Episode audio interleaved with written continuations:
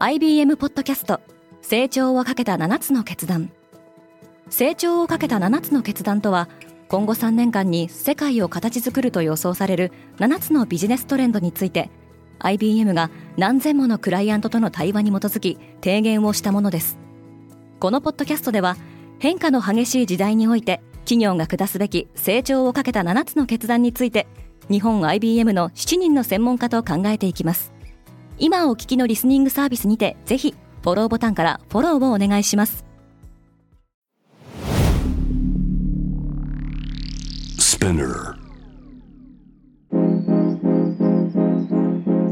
Good morning, ケリーアンです。7月4日火曜日世界で今起きていること。イスラエル軍が大規模な軍事作戦を実施。8人の死亡が確認されていますが死者はさらに増える可能性があるとみられていますこのポッドキャスト Daily Brief では世界で今まさに報じられた最新のニュースをいち早く声でお届けします。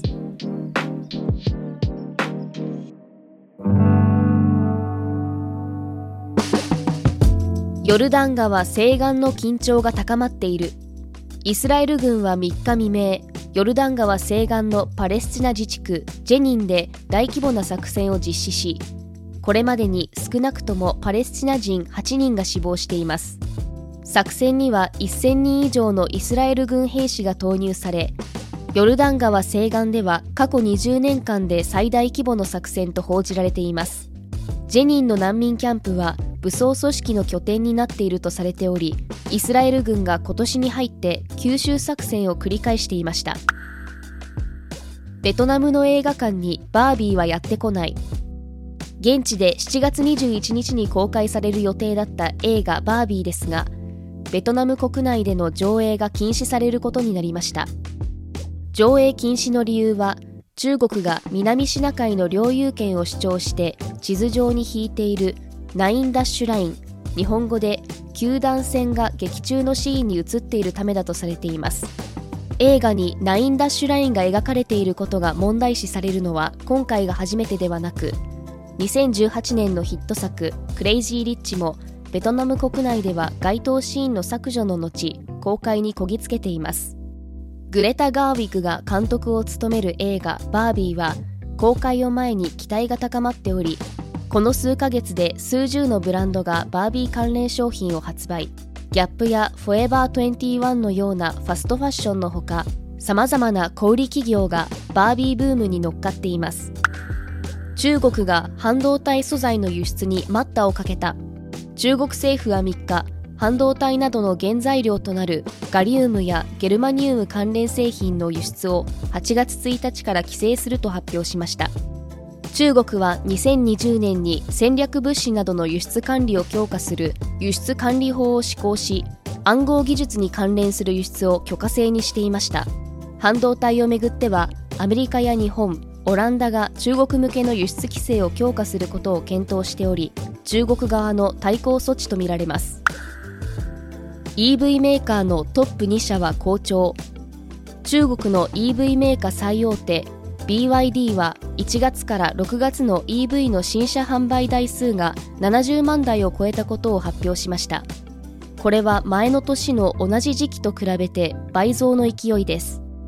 一方販売台数で世界トップを走るテスラの同じ時期の販売台数はおよそ89万台で BYD を上回っています。ただし中国での販売に限って言えば BYD はテスラを抜いてトップを維持しています。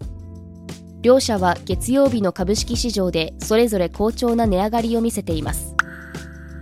ニュージーランドは生鮮食品用のポリ袋も認めない。ニュージーランドではスーパーで生鮮食品などに使われる小型のポリ袋が禁止されることになりました。プラスチックのレジ袋の禁止や有料化は多くの国で行われていますが小型ポリ袋が完全撤廃されるのは世界で初めてです。政府は小型ポリ袋の使用量は年間1億5000万枚に上り使い捨てプラスチックの削減に向けて必要な措置だと説明。大手スーパーなどでは再利用可能なメッシュの野菜バッグが売られておりこうしたものを利用するよう呼びかけています。ニュージーランドは環境保護に向けた政策を加速させており2025年からは温室効果ガスである牛や羊など家畜のゲップに課税するゲップ税が導入されることが決まっています。今世界で起きているニュースをいち早く受け取りたい方は Daily Brief をぜひ Spotify、Apple Podcast、Amazon Music などでフォローしてくださいねリスナーの皆様の応援により Daily Brief は徐々に魅力的なコンテンツにアップグレードしています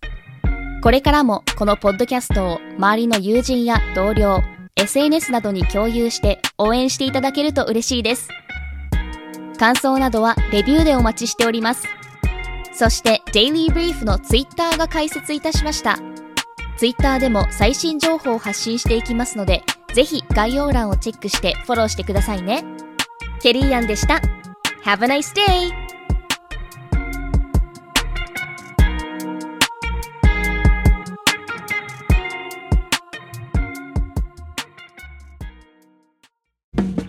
リスナーの皆様より多くのリクエストをいただいている話題のニュースを深掘りしたエピソードを週末の有料版で配信中です今なら1ヶ月無料トライアルを実施中。詳細は概要欄に記載しています。この機会にぜひ聞いてみてくださいね。